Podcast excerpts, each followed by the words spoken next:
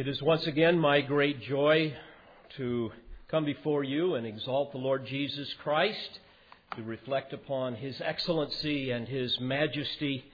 And I pray that my discourse this morning will once again affirm the Lordship of Christ in your life and encourage you to allow Him to sit on the throne of your heart, which is His rightful place. The title of my discourse this morning is Because He Lives. And I would encourage you to take your Bibles and turn to 1 Corinthians chapter 15. In a few minutes, we will be looking primarily at verse 58. But before we go there, may I capture your attention for a moment?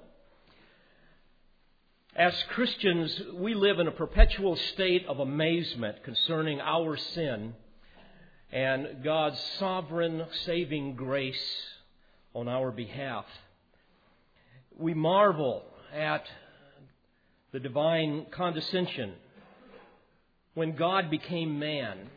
We are amazed when we think about how he lived and died to reconcile sinners to himself.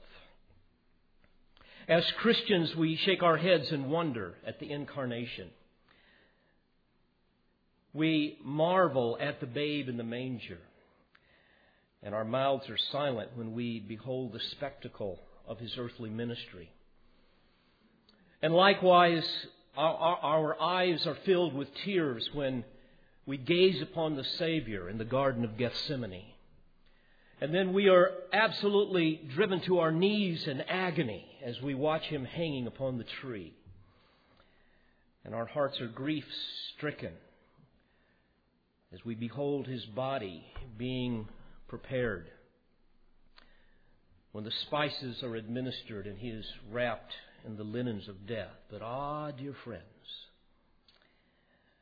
when we approach the tomb and we see that the stone has been rolled away, and we look inside and see that it's empty, our hearts are filled with joy, inexpressible joy. When we hear the angels say to the women, do not be afraid, for I know that you were looking for Jesus who has been crucified. He is not here, for he has risen just as he said.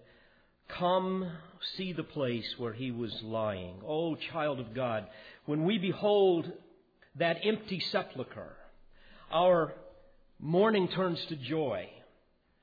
The, the royal bedchamber is empty. There is no body there. The lover of our souls is not there. There is no corruption of flesh. There is no putrefaction, no rottenness of bones. Only the empty linen wrappers now lie upon the cold stone. A reminder, frankly, of what we will someday wear. But the Savior is not there. So we rejoice because we serve a risen Savior, not a dead one. The debt of sin has been paid, validated by the empty tomb. And because He lives, so too shall we. This is Resurrection Sunday, and we celebrate, therefore, the most amazing event in, event in human history the resurrection of the Lord Jesus Christ. Now, of course, it is great sport for those who do not belong to Him to mock his resurrection, to mock the veracity of him being raised from the dead. And I will make no attempt to defend that today. There are many who have done so with such compelling evidence that only those who resent Christ and want to believe a lie could possibly argue against it. In fact, the New Testament records many appearances of Christ to numerous people subsequent to his bodily resurrection. So I will leave that alone this morning. I will be content to let the, the skeptics and the heretics frolic in a fool's paradise and spend my time worshiping the one who conquered sin and Satan and death and who has saved me and all of you who know him as Savior from our sins.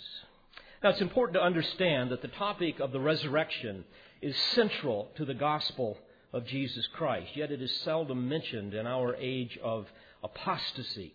Often you will hear something about the resurrection in a funeral service, and I was reflecting upon that reality as I was preparing my thoughts for you this morning.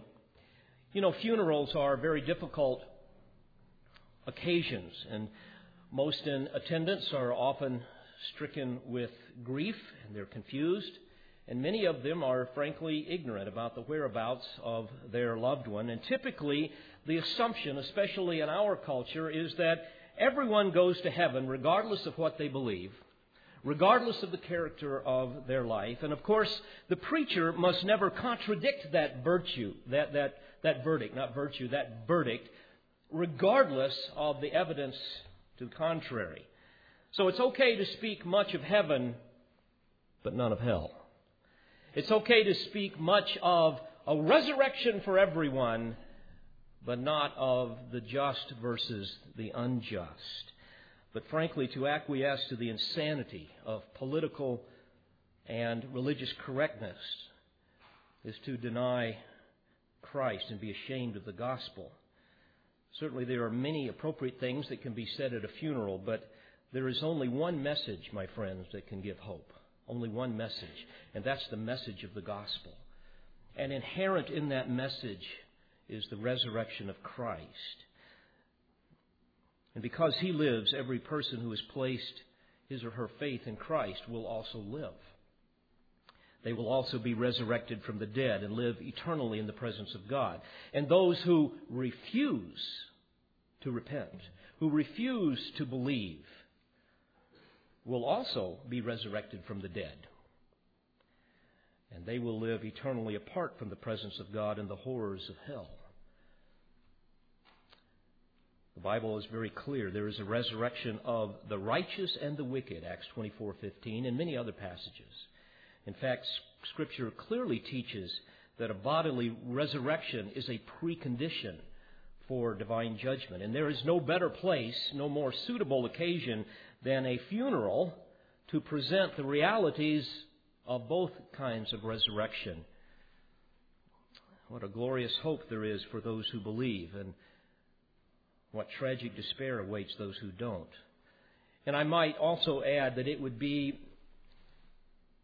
a profound malfeasance of ministerial duty for a minister of the gospel to come to a funeral service and offer hope to those who are perishing in their sins apart from the hope that comes through repentance and the grace that can be found through faith in the Lord Jesus Christ. And frankly, to comfort a non Christian by applying biblical texts addressed only for true believers is, is, a, is, is a deadly blasphemy.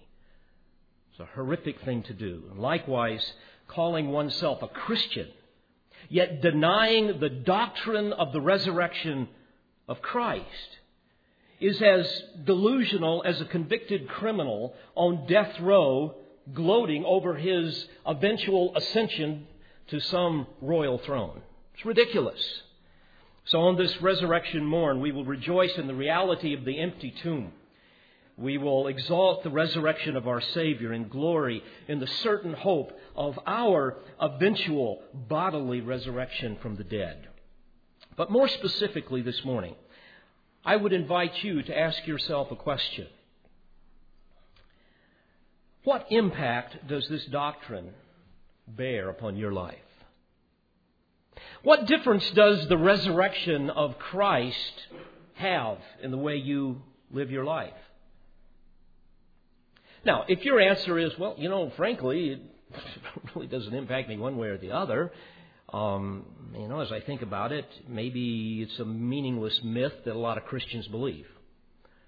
Or others might say, well, I believe it's, you know, just a basic Christian doctrine, and it's based on an event that may or may not be true. I, I don't know for sure, but frankly, it really has no bearing on my life. It, it really doesn't impact my worldview.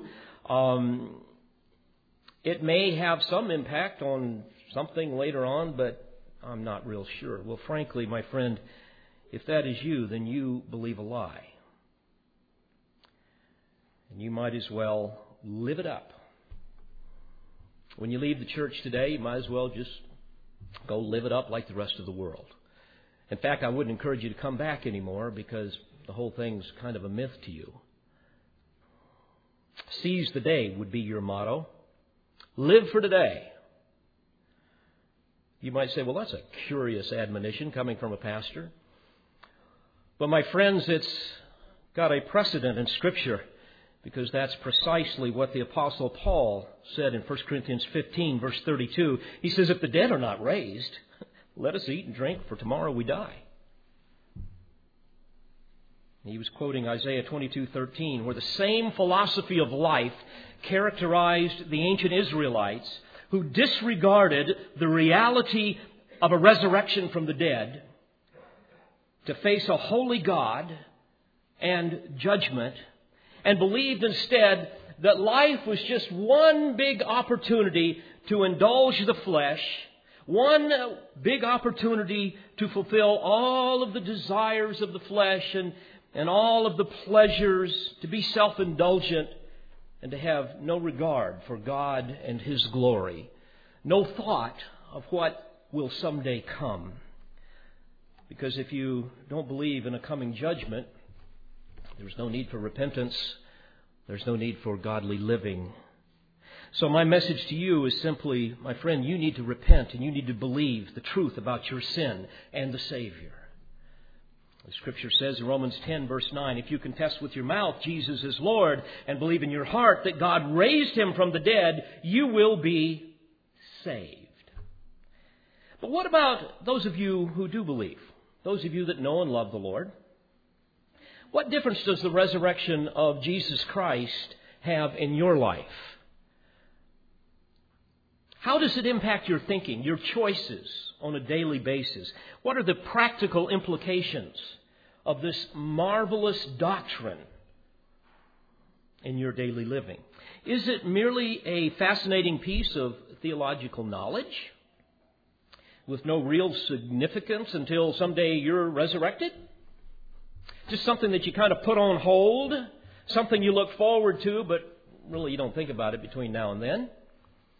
Does it offer only hope for the future without any real practical value for your present life, for your character and conduct in the here and now? Well, if that is your honest appraisal, I would say with all love that you are both ignorant as well as disobedient two most unfortunate problems for a Christian because they deprive us of joy and blessing. And they also deprive God of his rightful glory. And so it is this very issue that is, the practical implications of the resurrection on the Christian life. It is this very issue that the Apostle Paul addresses as he concludes his very logical and thorough defense of the doctrine of the resurrection in 1 Corinthians 15. And the verse that we'll focus upon is in verse 58, where he says, Therefore, in light of all these resurrection truths, therefore, my beloved brethren, be steadfast, immovable, always abounding in the work of the Lord, knowing that your toil is not in vain in the Lord. Now, let me take a moment and give you the context of chapter 15 of 1 Corinthians. Here, Paul deals with the subject of death and the resurrection of Christ, as well as the resurrection of all of the dead, Christian and non Christian. He argues that to deny the resurrection of Christ and the resurrection of the dead is literally to deny the gospel. Now, unlike the Pharisees, the Jewish Sadducees of that day opposed the notion of the resurrection of the dead. They ridiculed the idea of anything supernatural, including things like, like angels and spirits and so on. The Greeks, however, of that day believed in eternal life, but only as spirits, not in any bodily material form. So they also scoffed at the idea of a bodily resurrection. You might recall in Paul's sermon in Acts 17, his sermon to the Athenians, We read in verse 32 Now, when they heard of the resurrection of the dead, some began to sneer. I'm used to sneering. I've had some of it even in this church. I've had some people get up and leave before I finish preaching. Others wish they had. And many cannot wait to hit the door when the final amen is said at the benediction.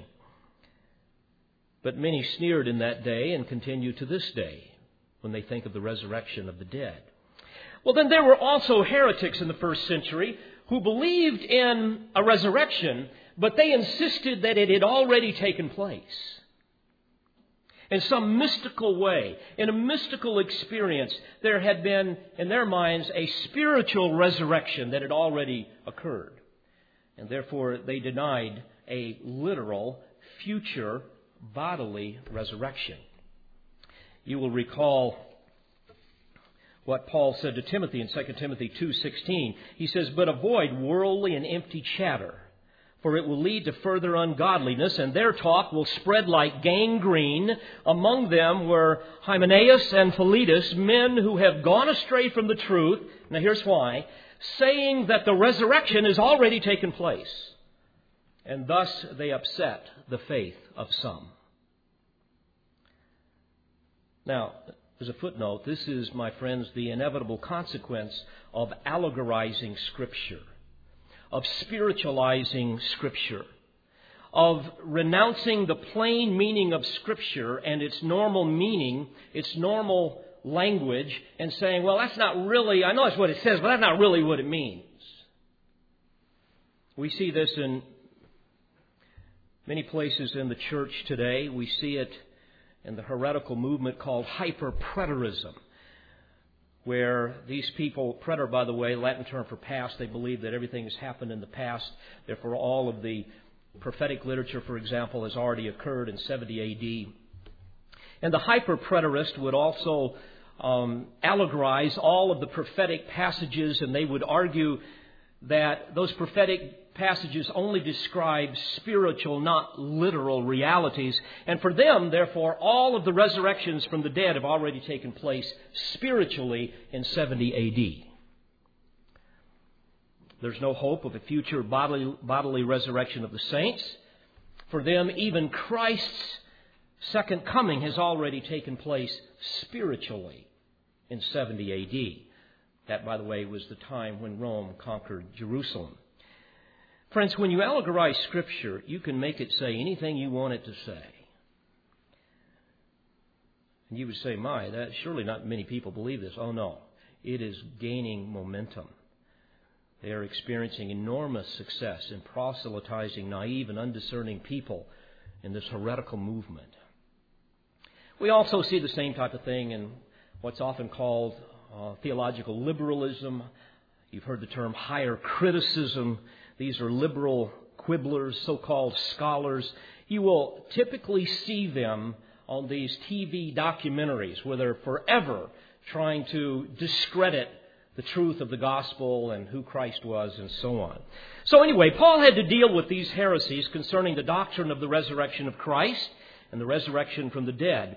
And what he was saying, in essence, in chapter 15, is that there's a great danger here if you deny the resurrection if you insist that Christ has not risen, then we as apostles are nothing more than liars, false teachers, and the gospel is a big hoax, and Christians are to be pitied because they have been duped. Their faith is futile. In fact, we read in verses 13 through 19 of 1 Corinthians 15, but if there is no resurrection of the dead, not even Christ has been raised. And if Christ has not been raised, then our preaching is in vain your faith also is vain. In verse 17, he says, And if Christ has not been raised, your faith is worthless. You are still in your sins. Then those also who have fallen asleep in Christ have perished. If we have hoped in Christ in this life only, we are of all men most to be pitied. But now Christ has been raised from the dead, the first fruits of those who are asleep. So, friends, when we summarize 1 Corinthians chapter 15, we can see that in essence what the apostle is saying, as the Spirit of God speaks through him, is that because he lives, we are saved from the eternal wrath of God due to the penalty of our sins. Verse 1. In fact, Paul says that this is that he has been raised for our justification in Romans 4:25. Because he lives back to 1 Corinthians 15, we must hold fast the word which has been preached to us in verse 2. For the joy of his resurrection is our hope. The truth of his resurrection is our joy. Verses 13 through 19. Because he lives, those who are Christ's will be raised to eternal glory when Christ returns, he goes on to say. In fact, in verse 23, he speaks of three stages. We see this in other passages, by the way. Let me give them to you briefly. The first stage of resurrection will be those who were saved from Pentecost until the rapture of the church, and those will join the living saints as together they meet the Lord in the air. The second group will be the Old Testament saints and those saved during the tribulation. They will be resurrected to eternal life and enter into the millennial kingdom to rule and to reign with the living Christ. The third group will be believers who eventually die during the millennial reign of Christ. They will live long lives, we know, but they will eventually die and will be instantly transformed and receive a glorified eternal body. Now, some might say, well, what about all of the millions and billions of people who have never repented of their sins, who have never begged God for undeserved mercy, who have never placed their faith in the Lord Jesus Christ, who are not genuine Christian? When will their resurrection be? Well, that will happen at the end of the millennial kingdom, at the great white throne judgment, and they too will receive a resurrected body suited for eternal torment. And friends, the very thought of such horror should stir each of us to a renewed zeal for evangelism and unbounded praise for our own salvation that is so undeserved. Paul goes on in 1 Corinthians 15 and tells us that because he lives, verses 24 through 25, that Christ will abolish all rule. He's going to permanently put all of his enemies, as well as our enemies, under his feet in eternal subjection and judgment. We know that he is going to reign with the Father and the Holy Spirit in full Trinitarian glory. We read that in verses 27 through 28. Because he lives, uh, Christ has conquered Satan and sin and our last enemy, which is death. Death is literally deprived of its stinger. Verse 26 For the last enemy that will be abolished is death. Verses 34 and, I mean, 35 through 49, because he lives, we're, we're going to receive a glorified body. And we see glimpses of this, by the way, in our Lord's glorified body, that magnificent body, his resurrected body, that we have glimpses of in Scripture just before his ascension back into heaven. And might I add something here? This is not simply, simply um, being raised from the dead with the same body that we had, like Lazarus. It's not that type of a thing. You must understand that Christ was called the first fruits, okay? And it's the idea here of he's going to be the first, the prototype of a new kind of body. This will be a body that we too will have that is not subject to disease and decay and death. It will be a body that is not subject to time and to space. So, because he lives, we're going to receive a glorified body. In fact, in verse 53 and following, he says, Indeed, this perishable must put on the imperishable, and this mortal must put on immortality. But when this perishable will have put on the imperishable, and this mortal will have put on immortality, then will come about the saying that is written Death is swallowed up in victory. Oh, death, where is your victory? Oh, death, where is your sting? The sting of death is sin, and the power of sin is the law. Let me remind you here the power of sin is the law. It means that it was the law that exposed our sin and declared us guilty before the divine bar of justice. But he goes on to say, But thanks be to God who gives us the victory through our Lord Jesus Christ. My friends, all of this is because he lives. Now, if this does not cause your heart to rejoice, if it does not stir your spiritual affections and, and give you a sense of just being completely immersed in the love of God, I, I don't know what would. I don't know what else to say. Because, dear friends, herein is the very fountain of our salvation. Herein is the joy of the elect of God. Here we read of the redeemed and how we have been saved from the penalty of sin by the blood of the Lamb, in whom we have forgiveness. Therefore, verse 58, he says, My beloved brethren, be steadfast, immovable, always abounding in the work of the Lord, knowing that your toil is not in vain. You see, Paul has labored throughout this chapter to make his case for the resurrection of Christ and those who are united to him in faith. Therefore, now follow the flow here. Because God became man, because he lived a sinless life, because he satisfied all of the demands of the law that we could not do, because he secured our pardon, because he took our sins upon himself and died on a cross in our place, because he removed the sting of death, because he conquered the grave, because his resurrection guarantees ours, because death is swallowed up in victory that Christ has wrought for all who place their trust in Him, because we have been given this unspeakable gift of grace, deserving of our utmost praise and worship. Therefore, everyone who truly believes these magnificent truths, everyone who finds the winds of these certain realities, lifting them like eagles above the lowlands of life, Everyone who thinks of these realities, and when they do, they find their heart overflowing with joy and gratitude for all of those people. And I hope you're in that mix. These saints will be motivated to three categories of obedience described in verse 58. And here they are. Number one, you will be steadfast. Number two, you will be immovable. And number three, you will abound in the work of the Lord. Oh, dear friend, do you believe that death has been swallowed up in victory? Do you believe that the tomb is empty? Do you believe that Christ has indeed risen and now sits at the right hand of the Father? If not, you are to be pitied. And if so, you must take to heart these three exhortations to godly living. And what a perfect time to do it on Resurrection Sunday. Let's look at these closely. Because he lives, because death is swallowed up in victory, therefore, number one, my beloved brethren, be steadfast. Now, steadfast in the original language is quite simple. It comes from a word that means to be seated.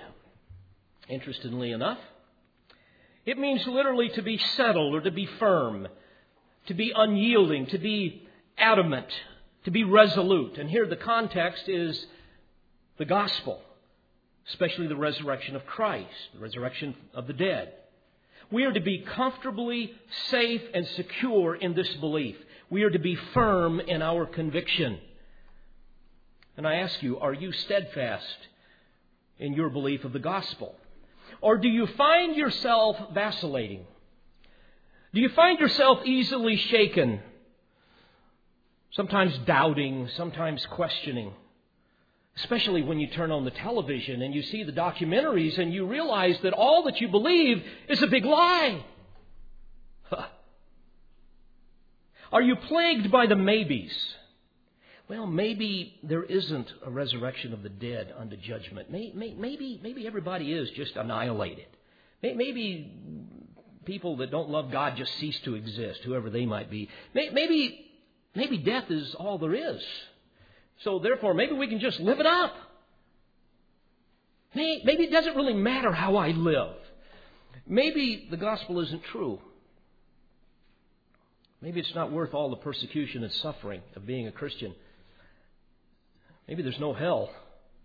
Well, that's an unpopular thing anyway. Maybe everyone goes to heaven because, after all, God is love. You know, maybe God is not sovereign over salvation and after all, it's unfair for God to choose some and not all.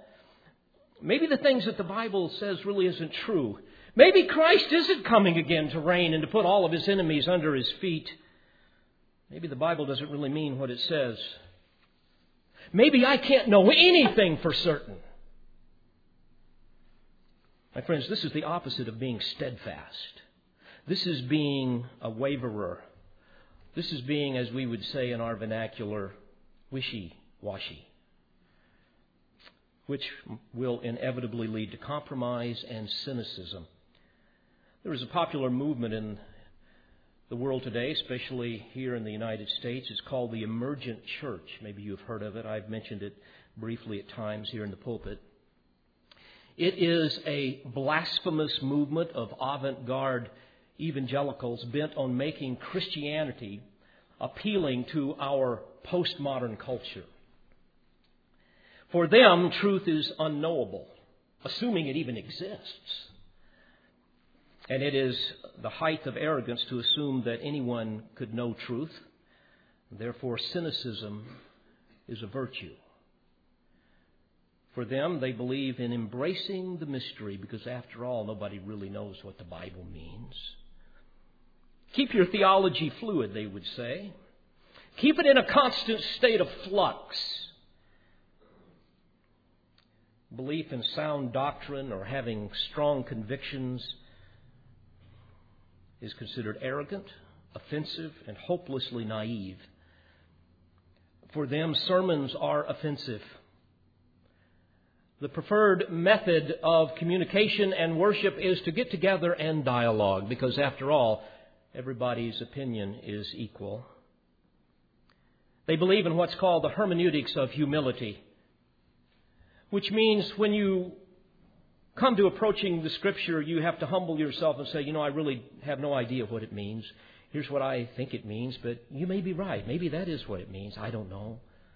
I just want to be humble. Folks, that's ridiculous.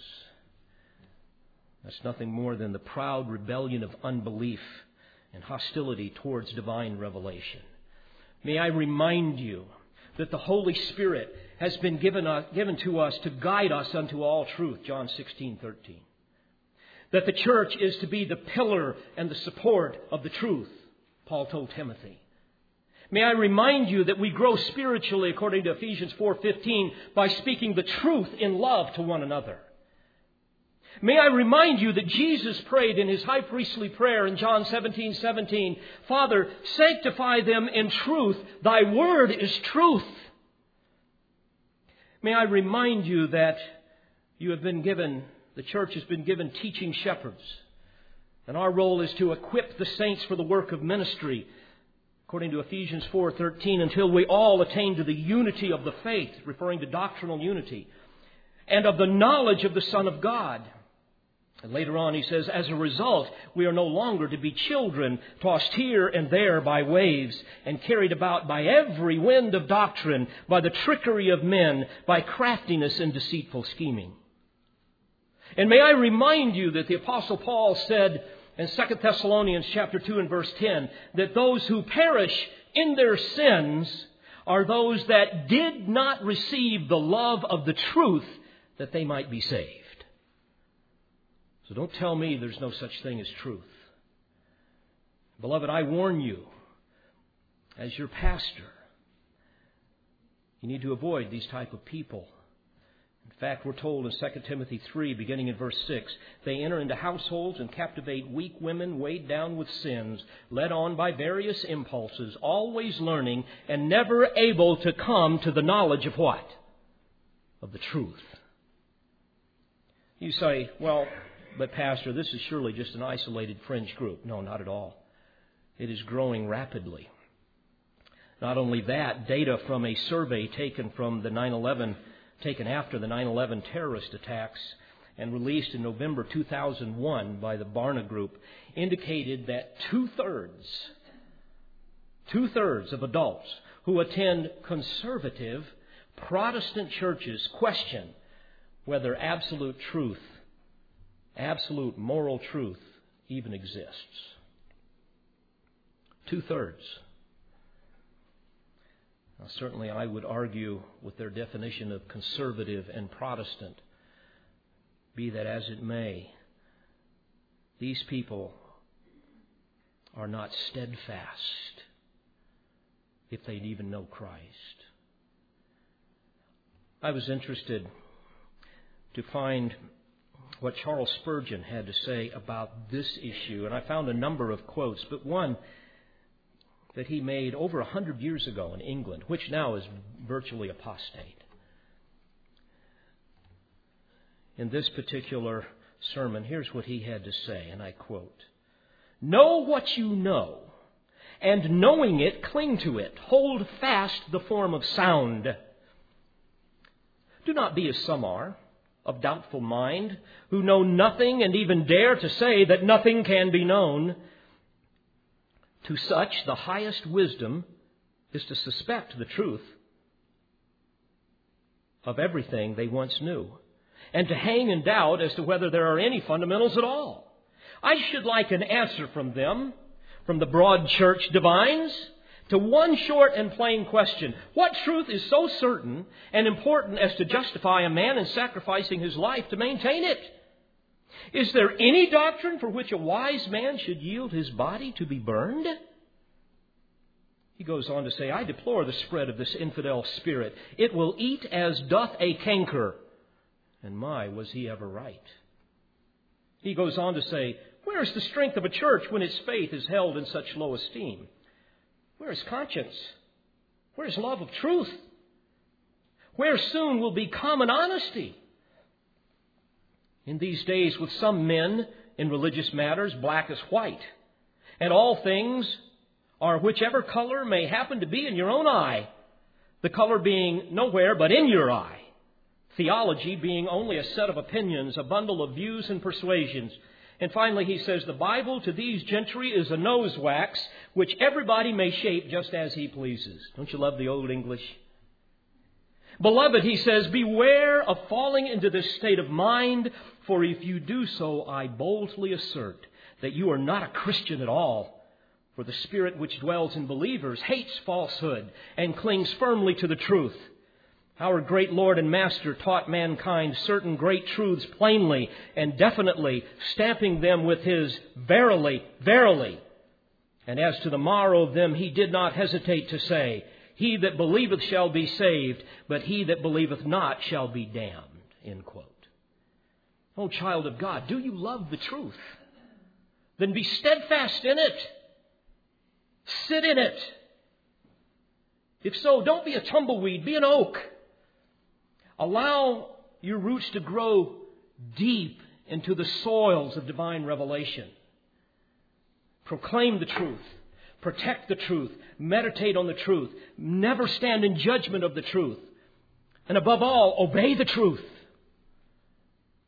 Beloved, be steadfast, be resolute, firm in your convictions. Let it motivate all that you do. My friends, every doctrine should have a sanctifying influence on your life. Every single doctrine, certainly including the doctrine of the resurrection, the doctrines of the gospel. We need to teach them to our children and warn them that there will inevitably come a time in their life when some fool who may know error better than they know truth will come and try to steal it away from them. Warn them, prepare them, as I endeavor to prepare you. Be steadfast. Why? Because Christ has risen because he lives. Therefore, his word has been validated. Because the grave is empty, what he says is true. And because he lives, we too will rise again and we will stand before him in the presence of his glory someday to give an account. So be steadfast. Secondly, we are to be immovable. You see, we must be more than settled and firm in our convictions, letting them rule our lives. But my friends, we must also be unassailable when attacked by the cunning arguments of men, especially those who refute Christ, who deny the resurrection, and scoff at the gospel. If I can put it this way, a soldier must not only be convinced of his mission and the rightness of his cause, but he also must be immovable. He must be unyielding. He must be unshakable in the heat of battle. Immovable in the original language means not capable of being moved from its place. Real simple. And friends, you must remember we're at war. Many passages tell us that.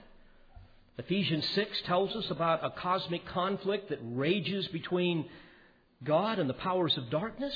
There's always a war against the truth. We wrestle not against flesh and blood, but powers and principalities. And think of all the ways Satan tries to redefine the truth in our lives. Think of just our culture, for example. Today, black is white, and white is black. Evil is good, and good is evil. God has told us that the whole world lies in the power of the evil one until he returns. 1 John 5:19. Do you believe that? Do you believe that? If you do, are you guarding yourself against the evil one? Are you guarding your families? Are you immovable in the truths of the Word of God as they apply to your life? I was reading just the other day that officials at Deerfield High School in Deerfield, Illinois, have ordered their 14 year old freshman class into a, quote, gay indoctrination seminar after having them sign a confidentiality agreement promising not to tell their parents. And the judge has ruled in their favor. Think of all the ways Satan tries to redefine the truth tries to move us off of the truth. Sin, by the way, is missing the mark, hamartia. And as you've heard me say before, we've got a bullseye of what God has called us to do. And many times in our life, we shoot for the bullseye and we miss. So what do we do? Readjust our aim? No, we move the bullseye. We keep moving it and moving it and moving it and moving it and moving it and moving it. And now, when someone comes up and says, Thus saith the Lord, everybody thinks he's an idiot.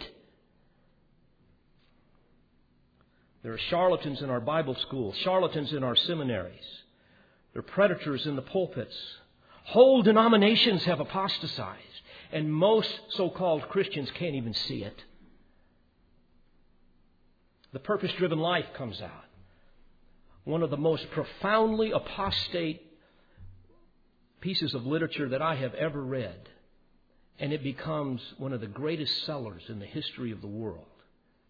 Absolutely inconceivable. The vast majority of Christian books, contemporary Christian music, you look at the lyrics, you look at the words, and they have utterly eviscerated the character of God. They have eviscerated the glorious truths of the gospel. And the modern methods and message of so many so called churches today have moved off the Gibraltar of sound doctrine so that they can ebb and flow with the pop culture and enjoy the popularity of the masses. My friends, this is the opposite of being immovable. Jesus said, Beware of wolves in sheep's clothing. We're warned in Jude to contend earnestly for the faith. In fact, Jude said in verse 18, In the last days, the last time there shall be mockers following after their own ungodly lusts. These are the ones who cause divisions, worldly minded, devoid of the Spirit. You say, Ah, oh, Pastor, this will never happen to us. It will never happen to me. Oh, my friends, be careful. Pride comes before a fall. You realize in the first century, by the end of the first century, century according to Revelation chapters 2 and 3, that five out of the seven churches had already begun to defect from the faith, ultimately leading to utter apostasy. I look at many Christians, I look at their families, your families, and sometimes I weep as I pray. There is such a cavalier acceptance of the pop culture. There's no appetite for the Word of God in many places. There's no hungering and thirsting for righteousness. And so it's easy to constantly be moved, constantly be moved, constantly be moved. But when we come back to the bedrock of the gospel and the resurrection, we are told to be steadfast, to be immovable. And I ask you, when temptation comes along, do you find yourself yielding ground? Do you find yourself turning tail and run? Do you find yourself giving in, abandoning the truth, abandoning your post as a good soldier, and giving ground to the enemy? Do you believe the truth of Scripture? Do you believe the stern warnings that God has given us in His Word? Or are they simply literature? Oh, would that we all get serious about this admonition to be immovable. And by God's grace, dear friends, we can if we anchor our soul in the bedrock of the resurrection. We need to let the core of the gospel be that which consumes our heart and our mind. That, that the reality of Christ, that He is alive, is something that should constantly be in the forefront of our thinking. And to constantly be aware that someday I personally am going to stand in the presence of His glory. And I will do so either seeing Him as my judge or as my Savior. And since most of you are believers, He's going to be our Savior. But my friends, we want to be able to say that I was steadfast, I was immovable. That you could say to yourself, I will not let any lie deceive me. No temptation will seduce me. No persecution will defeat me. I will be immovable. And whenever some profane purveyor of philosophy comes against you and attacks you for your love of Christ, for your hope in the resurrection, for your trust in the Word of God, may I encourage you to stand firm and to look them in the eye and to say, My hope is built on nothing less than Jesus' blood and righteousness. I dare not trust the sweetest frame, but wholly lean on Jesus' name. And as the lyrics of the great hymn went on to say, when darkness veils his lovely face, I rest on his unchanging grace. In every high and stormy gale, my anchor holds within the veil. On Christ the solid rock I stand. All other ground is sinking sand. All other ground is sinking sand. And finally, the Spirit of God speaks to us, saying not only should we be steadfast and immovable, but always abounding in the work of the Lord, knowing that your toil is not in vain in the Lord. Now think about this as we close this morning. Every Christian is to be a workman. All of us are to be laboring daily to bring glory to God, and here we are called to abound in the work of the Lord.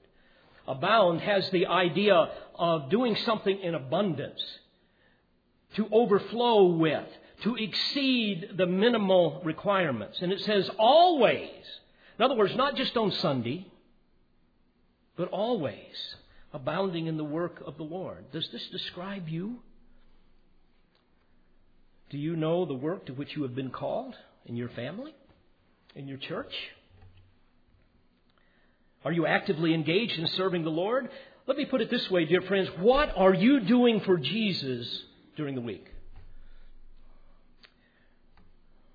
Do you know your spiritual gift? Are you using it? Or are you a spiritual sluggard? A slacker?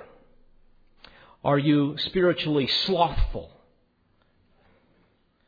in your service? Too busy to serve the Lord because, after all, I have all these other priorities. Oh, it's hard to get by this time, in these times. I don't have much time for the Lord. I'm sure He understands. Oh, yes, He understands. he knows your heart. You know, it's sad. Many Christians start out strong only to fizzle out. Does that describe you? Many Christians start out zealous for God, and then gradually they kind of become proud and they feel sufficient, feel confident in their spirituality. And they become content with past accomplishments and service. They will look at their checkbook and see all that they've given. And they will rehearse all of those times that they did certain things here and there for God, and gradually they will compromise their convictions.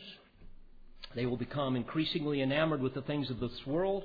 They will become apathetic. They will eventually become lazy. There will be no measurable service that we can see in their life. And like the church of Ephesus described in Revelation 2, they can be described as those who left their first love. In reality, the flames of zeal and love are gone, and only the burning embers of mere profession remain. Beloved, if this is you, in closing, may I say this. May I encourage you. Jesus has risen from the dead. We serve a risen Savior. We fight a battle that has already been won. The King is coming and he is going to rule in majesty and glory. He's going to put all of his enemies under his feet. That is the truth. Won't you rally to his cause? Won't you join in the battle? Won't you pick up the sword? Won't you be steadfast, immovable, always abounding in the work of the Lord, knowing that your toil is not in vain? The battle is going to be won and the Lord is going to reward. My friend, don't retreat. Don't be AWOL. Don't cower in the heat of the battle.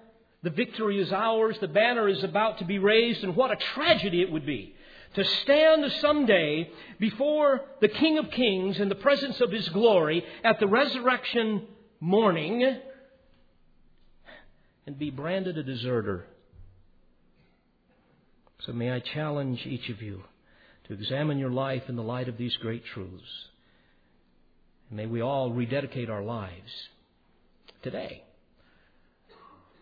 that we would indeed be steadfast immovable, always abounding in the work of the Lord, knowing that our toil is not in vain in the Lord. Let's pray together.